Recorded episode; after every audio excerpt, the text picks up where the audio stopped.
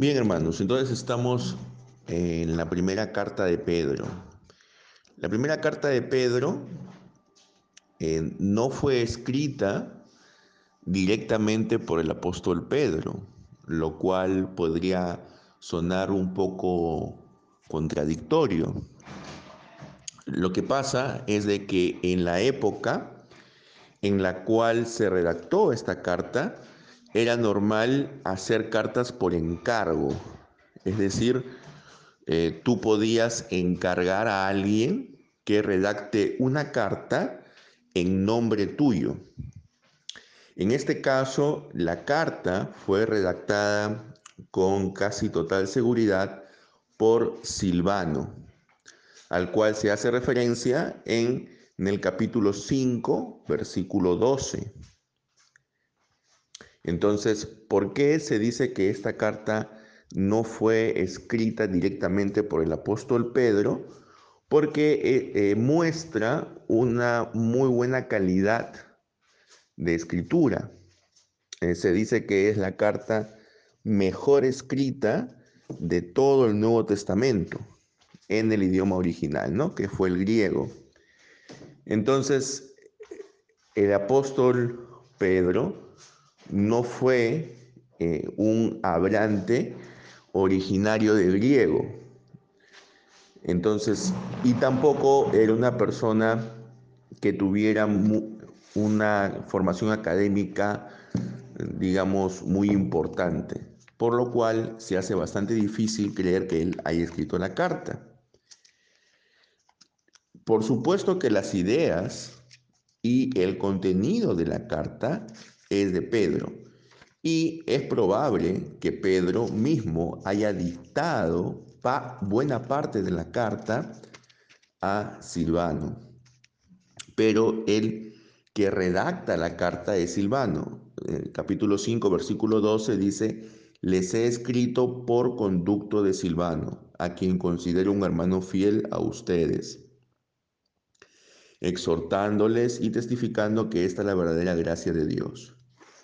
Entonces, es Silvano el verdadero autor directo de la primera carta de Pedro. Otra razón por la cual eh, se cree que Silvano se está, o prácticamente se está, se está convencido de que Silvano es el autor directo, es que Pedro utiliza aquí varios ejemplos o varias ideas que también utiliza el apóstol Pablo en sus cartas. Y, y este Silvano es el mismo Silas con el cual el apóstol Pablo va a su segundo viaje misionero y al cual menciona en diferentes cartas. Por ejemplo, aquí en Hechos de los Apóstoles, capítulo 15, versículo 40, se menciona cuando se escoge a Silas, dice, y Pablo, escogiendo a Silas, partió encomendado por los hermanos a la gracia de Dios.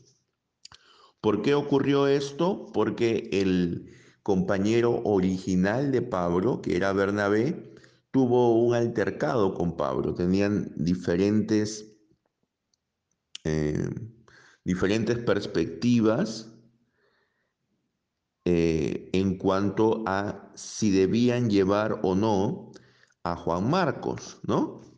Bernabé querían, quería que llevarlo, pero a Pablo no le parecía correcto porque él ya los había abandonado en un viaje anterior. Y como no se pudieron poner de acuerdo en ese tema, entonces Bernabé se separó de Pablo y tomando a Juan Marcos se fue a Chipre y Pablo escogió a Silas como el reemplazante de, eh, de Bernabé, para que sea su acompañante. Entonces, por supuesto, Silas o Silvano era una persona que conocía muy bien la enseñanza de Pablo y los términos que usaba Pablo, y por eso también él los muestra aquí en esta carta. También eh, se presume de que esta carta fue escrita entre el año 64 al año 66, cuando ya el apóstol Pablo probablemente ya había fallecido. Entonces, Silas, después de ser acompañante de Pablo, pasó a ser acompañante de Pedro. Esta carta está dedicada, está destinada a los cristianos que están en cinco provincias de eh, Asia Menor, lo que en esa época se llamaba Asia Menor, que ahora es Turquía, básicamente. Son las provincias de Ponto, Galacia, Capadocia, Asia y Bitinia. Entonces, ¿por qué eh, está dirigida esta carta a los hermanos que están en estas cinco provincias? Porque estas provincias eh, estaban sufriendo o estaban a punto de sufrir una persecución local. No era una persecución mandada por el emperador de Roma, sino era una persecución de la misma población que estaba en esos lugares que no aceptaba en la fe cristiana. Entonces parece de que había una persecución tanto de la población originaria de esos lugares como también posiblemente motivada o asusada por los judíos. Entonces, estas persecuciones, estas hostilidades son las que motiva a Pablo a escribir la carta para darles ánimo a estos hermanos a los cuales él quizás no conocía, pero él, eh, por intermedio justamente de Silvano, él había tomado conocimiento de sus penalidades. Y también en la época en la que escribe Pedro esta carta, en la que Pedro dicta esta carta, o le encarga eh, esta carta a Silvano, ya Pedro está en las postrimerías de su vida y él está en Roma. Esta carta, con casi total seguridad, fue escrita en Roma. Entonces, también en Roma habían personas de estas provincias, cristianos de estas provincias, que posiblemente habían comentado de las dificultades que estaban pasando sus hermanos allí.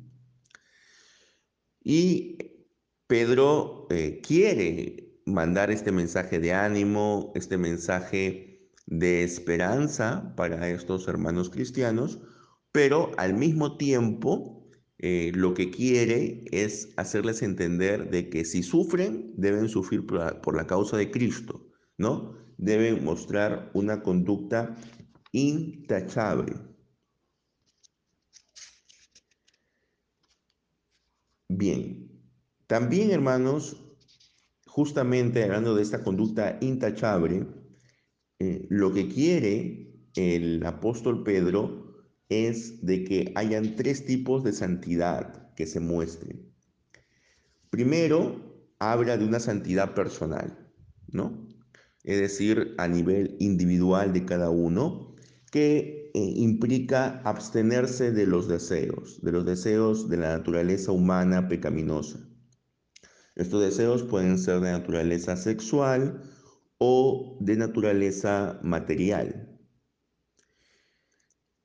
Pedro, él eh, presume de que ya estos hermanos se han, ya han pasado esa etapa de abstenerse de los deseos de naturaleza sexual o material. Pero aún hay otros tipos de pecados que son más difíciles de erradicar. Y ese tipo de pecados son más sutiles. Entonces, por eso es de que Pablo los está llamando a la santidad. Y en el capítulo 2, versículo 1, él les dice que no solamente está bien que hayan dejado las borracheras, que hayan dejado atrás la lujuria, sino que también deben dejar el engaño, la hipocresía, la envidia y la maledicencia, que son actitudes, ¿no? muchas veces, que contaminan las relaciones entre la misma comunidad cristiana. Entonces, la santidad no es algo opcional para ellos. Ellos están llamados a ser santos porque Dios es santo. Eso lo dice, por ejemplo, en el capítulo 1, versículo 15. Sino que, así como aquel que los llamó es santo, así también ustedes sean santos en toda su manera de vivir porque escrito está, sed santos, porque yo soy santo. Y Él también nos va a juzgar de manera imparcial, según la obra de cada uno. Entonces, en vista a ese juicio final futuro, nosotros tenemos que actuar correctamente. Entonces, la primera santidad de la que abre es una santidad individual, personal. La segunda santidad de la que está hablando aquí el apóstol Pedro por medio de Silvano es una santidad social. La santidad social es una en la cual está muy bien reflejada la relación que tiene el cristiano con aquellas personas de su entorno, especialmente aquellos que no forman parte de la comunidad cristiana. Específicamente habla aquí de tres casos. Habla de cómo obedecer las leyes, es decir, de cómo someterse a las autoridades, de cómo sujetarse a los amos en caso de que sean esclavos los cristianos y en esa época un buen porcentaje de los cristianos eran esclavos y por último cómo someterse al esposo ¿no? En el caso de las mujeres cristianas. Entonces, hay tres tipos de sometimiento del que está hablando aquí, ¿no? El sometimiento a la ley civil y por extensión a las autoridades, el sometimiento a los jefes, ¿no? En este caso a los amos, en caso de ser esclavos, y si eran personas libres a sus jefes, ¿no? Para los cuales trabajaban, y también, en el caso de las mujeres, el someterse a sus maridos, ¿no? O sea, era importante que la sociedad viera que los cristianos eran buenos ciudadanos, que cumplían con la ley, que pagaban sus impuestos, que respetaban a las autoridades y que eran también buenos trabajadores, porque eso era un testimonio que daban hacia el mundo. Y también que la esposa pues podía cumplir con todas sus obligaciones. ¿Por qué era importante esto? Porque hay habían algunos que estaban cuestionando y atacando a los cristianos, etiquetándolos como rebeldes, por el hecho de que ellos no querían adorar a la figura del emperador. Entonces, ellos lo llamaban que eran rebeldes, que eran personas que buscaban problemas, que eran prácticamente unos revoltosos, ¿no? Y, la idea era que los cristianos eh, muestren una imagen que sea todo lo contrario. Ellos no son revoltosos, ellos no son rebeldes. Eh, ellos lo que buscan simplemente es adorar al Dios verdadero y a Jesucristo.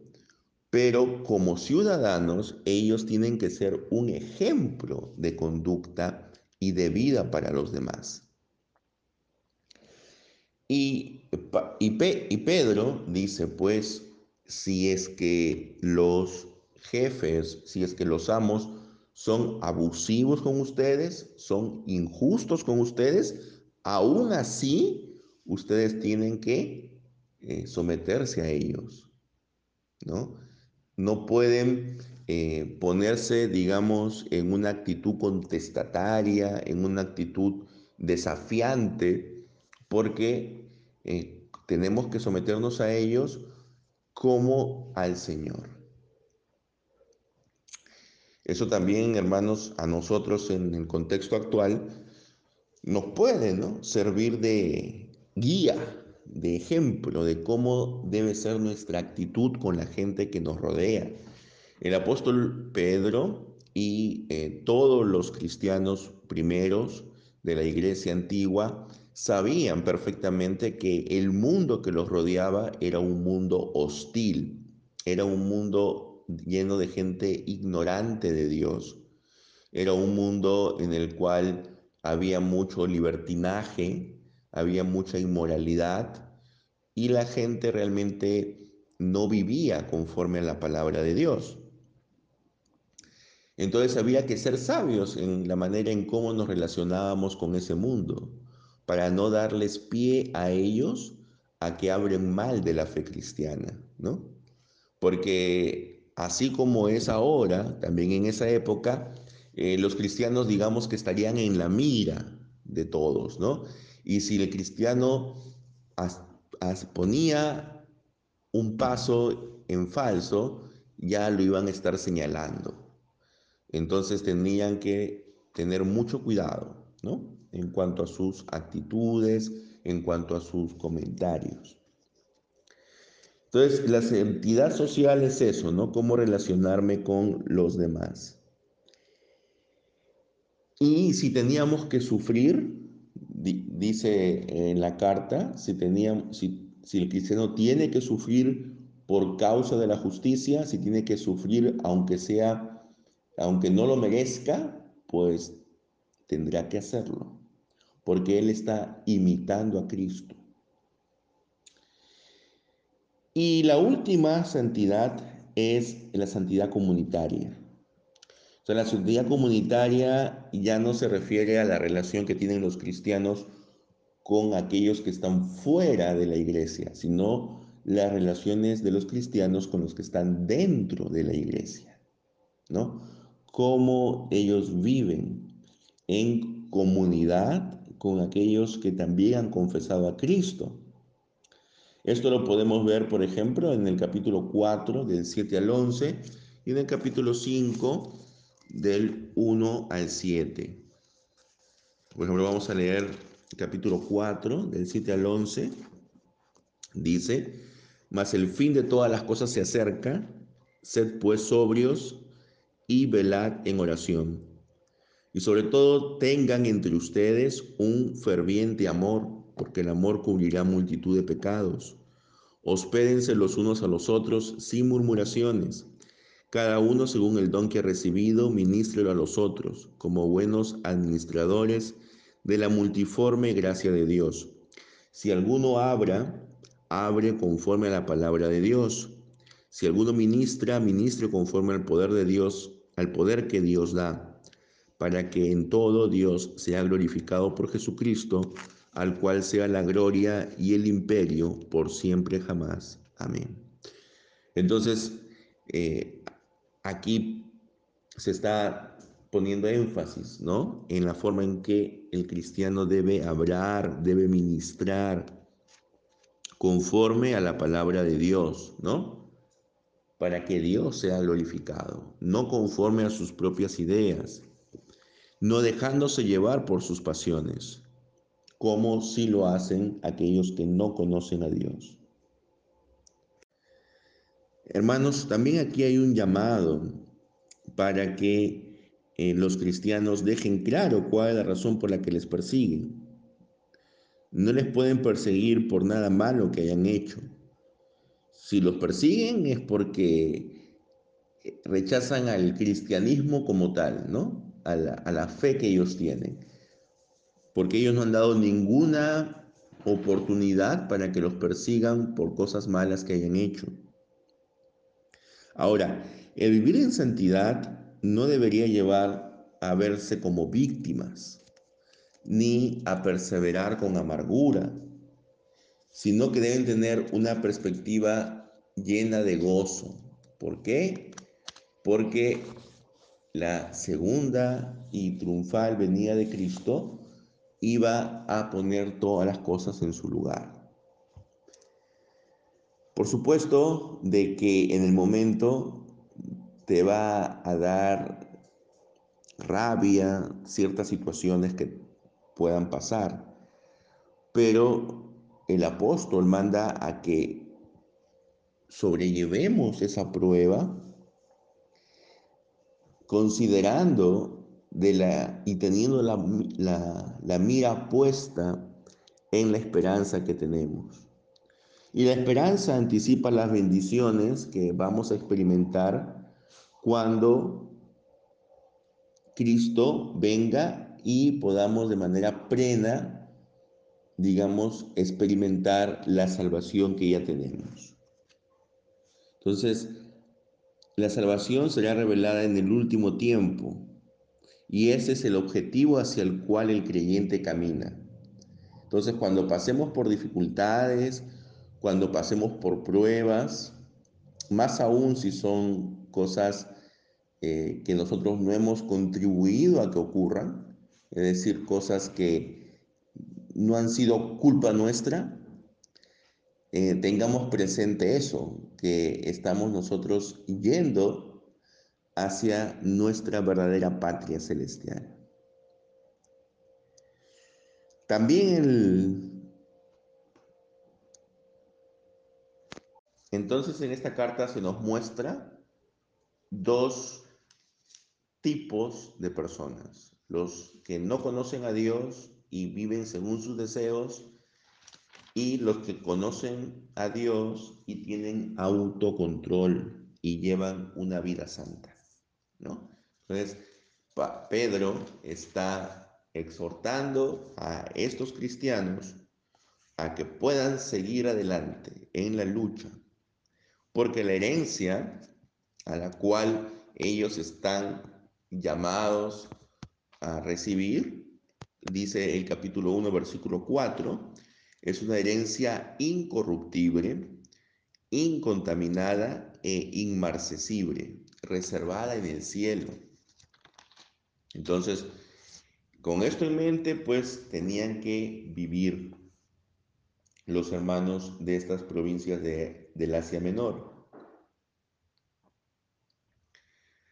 Ahora, también eh, para que se pueda vivir en comunidad, era necesario que así como los cristianos tenían que respetar a las autoridades civiles, también tenían que respetar a sus autoridades dentro de la iglesia. Pero al mismo tiempo son los pastores, los presbíteros, los que tienen una responsabilidad de dirigir correctamente a la congregación. Hay una un fuerte llamado a ser humildes. En el capítulo 5, el versículo 5 y 6 dice, Igualmente jóvenes, sujétense a los ancianos, y todos sujetados unos a otros y vestidos de humildad, porque Dios resiste a los soberbios y da gracia a los humildes. Humíllense pues bajo la poderosa mano de Dios, para que Él los exalte cuando sea su debido tiempo. Entonces, hay un llamado a que el cristiano pueda ser humilde, a que acepte las decisiones que toman las autoridades, tanto civiles como eh, eclesiásticas, y que en su, y si es que estas decisiones son injustas, pues a su debido tiempo Dios mismo los va a exaltar. No que no se desesperen, que no se no guarden un rencor en su corazón contra estas malas decisiones que podrían haberse tomado contra ellos, porque Dios está en control de todo y Él conoce todas las cosas que pasan. Y eso también a nosotros nos debería eh, dejar claro de que también en, en cuanto al trato con nuestras autoridades, tanto civiles como eclesiásticas tenemos que ser humildes y reconocer de que ellos también son humanos, también se pueden equivocar, pero que aún así debemos respetar sus decisiones. Eso no significa de que no las podamos criticar ni cuestionar, ¿no? Por supuesto que como ciudadanos de un país podemos eh, criticar las decisiones que nos afectan a todos, pero eso no significa que no las vamos a respetar, no significa que las desobedezcamos, ¿no? Eh, igual, a nivel eclesiástico, si usted no está de acuerdo con alguna decisión tomada dentro de la comunidad de fe, entonces usted puede cuestionar esa decisión, puede hablar con los líderes, puede pedir explicaciones de por qué se tomó esa decisión, pero de todas formas, usted, si, forma, si es miembro de esa comunidad, pues tendrá que someterse a ella y tendrá que cumplir, acatar con, con esa decisión. Entonces, porque de lo contrario, lo que ocurriría es una anarquía, donde cada quien haría lo que cree conveniente conforme a su propio entendimiento y no podría eh, desarrollarse sanamente una convivencia entre todos. Entonces, tenemos como cristianos que entender eso, ¿no? Y a veces nos cuesta, ¿no? por eso es de que Pedro, por medio de Silvano, él les dice, ¿no? Tienen que someterse a sus jefes, tienen que someterse a las leyes civiles y las mujeres tienen que someterse a sus esposos. Porque la naturaleza humana es una naturaleza que de por sí es rebelde desde el pecado de Adán, desde la desobediencia de nuestros primeros padres. Buscan la autonomía, el que nadie les diga qué deben hacer. Cada persona quiere hacer de acuerdo a su propio criterio, ¿no? Y eh, buscan rebelarse contra las autoridades. Autoridades hay desde el plano familiar, ¿no? También en el plano comunitario, nuestras autoridades locales, regionales y nacionales, ¿no? Y también nuestras autoridades en la iglesia o en el trabajo o en el centro de estudios. Todas esas son autoridades que Dios nos ha puesto y nosotros tenemos que respetarlas, por más que quizás eh, no sean lo suficientemente inteligentes como nosotros quisiéramos. Entonces, para finalizar con la primera parte del estudio a la primera carta de Pedro, vamos a confirmar que esta carta es una carta dirigida a cristianos mayormente de origen gentil, es decir, que no venían del judaísmo y que estaban en estas cinco provincias, escritas por encargo de Pedro. Esta carta fue escrita por encargo de Pedro y el objetivo es brindarles ánimo y darles ciertas pautas de conducta que posiblemente ellos ya sabían, pero de todas maneras habría que hacerles recordar, ¿no? Porque en los momentos de dificultad es cuando a veces nosotros podemos caer en el pecado, ¿no? En este caso, en el pecado de la rebeldía, en el pecado del orgullo, en el pecado, como dice en el capítulo 2, de la envidia, entonces, tenemos que, aún en medio de la fricción, tenemos que estar firmes en el Señor. Hermanos, esta carta es muy buena porque nos da esperanzas, nos da esa convicción de que las pruebas, de que los problemas que pasemos en esta vida terrenal eh, no son nada en comparación a esa herencia que está esperando por nosotros. Los sufrimientos que padezcamos son pequeños en comparación a la bendición que Dios nos tiene reservada. Entonces, tenemos que mirar eh, la vida cristiana con optimismo, con gozo, no ah, considerarnos unos héroes, digamos, por cumplir con las normas, sino que debemos hacerlo porque es nuestro deber, ¿no? Y teniendo en cuenta que Dios va a juzgar cada cosa que nosotros hagamos.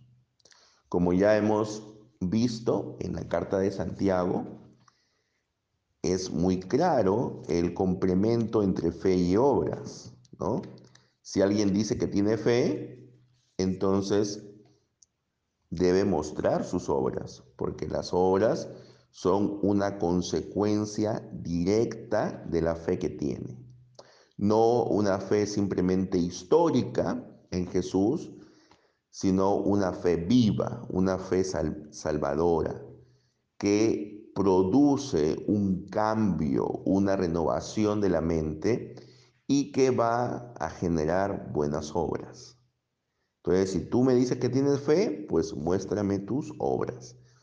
Igualmente, esta primera carta de Pedro les dice, si ustedes realmente son cristianos, pues tienen que actuar de cierta forma, ¿no? Y esto no es ser legalista, ¿no? Esto es simplemente entender que la vida cristiana es todo un proceso.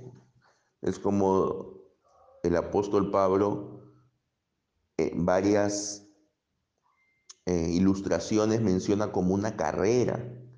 Es algo largo, no es una carrera de 100 metros, por supuesto, es una maratón. Entonces, tenemos que seguir en, en esta carrera, siendo conscientes que las personas que están a nuestro alrededor nos están observando y ellas van a juzgar a los cristianos en general por la forma en que nosotros actuemos. Porque de repente ellos no conocen a otros cristianos y de repente el único que conocen es es a mí. Y si yo actúo de mala forma, entonces ellos van a decir, bien, que los cristianos son iguales, que todos. Y, entonces no no debemos dar oportunidad a que ese tipo de expresiones salgan de la boca de los paganos. Tenemos que mostrar y ser ejemplo en todo, empezando por el respeto a nuestras autoridades, a respetar sus leyes. Bien, hermanos, entonces este ha sido el estudio general de la, de la primera carta de Pedro. Y el próximo martes vamos a hacer ya un análisis más detallado capítulo por capítulo. Dios les bendiga y si tienen alguna pregunta o un comentario que hacer respecto al estudio, entonces están en la libertad de hacerlo. Amén.